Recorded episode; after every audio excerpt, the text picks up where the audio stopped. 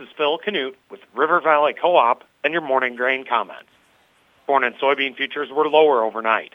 March corn finished the overnight session off 5 cents, settling at 4.33 3/4. March soybeans were off 15.5 cents, settling at 11.84. In the outside markets, as of 7:45 a.m., the U.S. dollar index is off 260 points, trading at 103.952. March crude oil is up 61 cents, trading at $73.92 a barrel. Precious metals are all lower. Industrial metals are higher, except copper. The electronic mini Dow Jones is up 48 points, trading at 38,661. Corn and soybean futures were pressured overnight by an improving South American weather forecast and a general lack of bullish news. Corn futures chased after new lows overnight, now trading at the lowest level seen since December of 2020.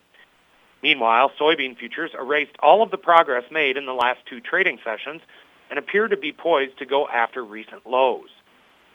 In Argentina, there was widespread rain coverage in the central and southern regions yesterday. Today, light rains continue.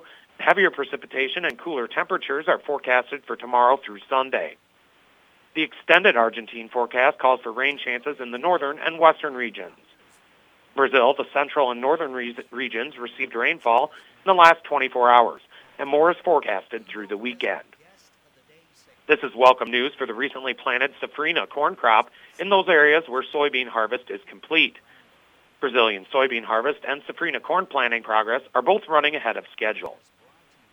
With the funds holding massive short positions, especially in corn, it is practical to expect a short covering rally.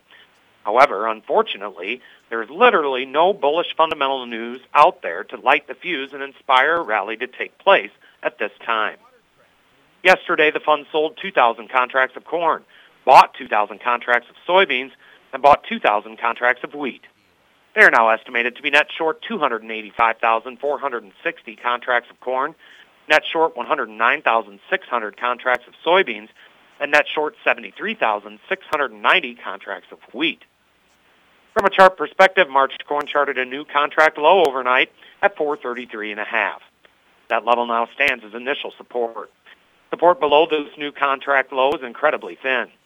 Initial resistance is at 4.38 3/4, the overnight high that was also yesterday's close, followed by 4.45 1/2, yesterday's high, and then 4.48 3/4, the double high charted last week on Friday and Wednesday.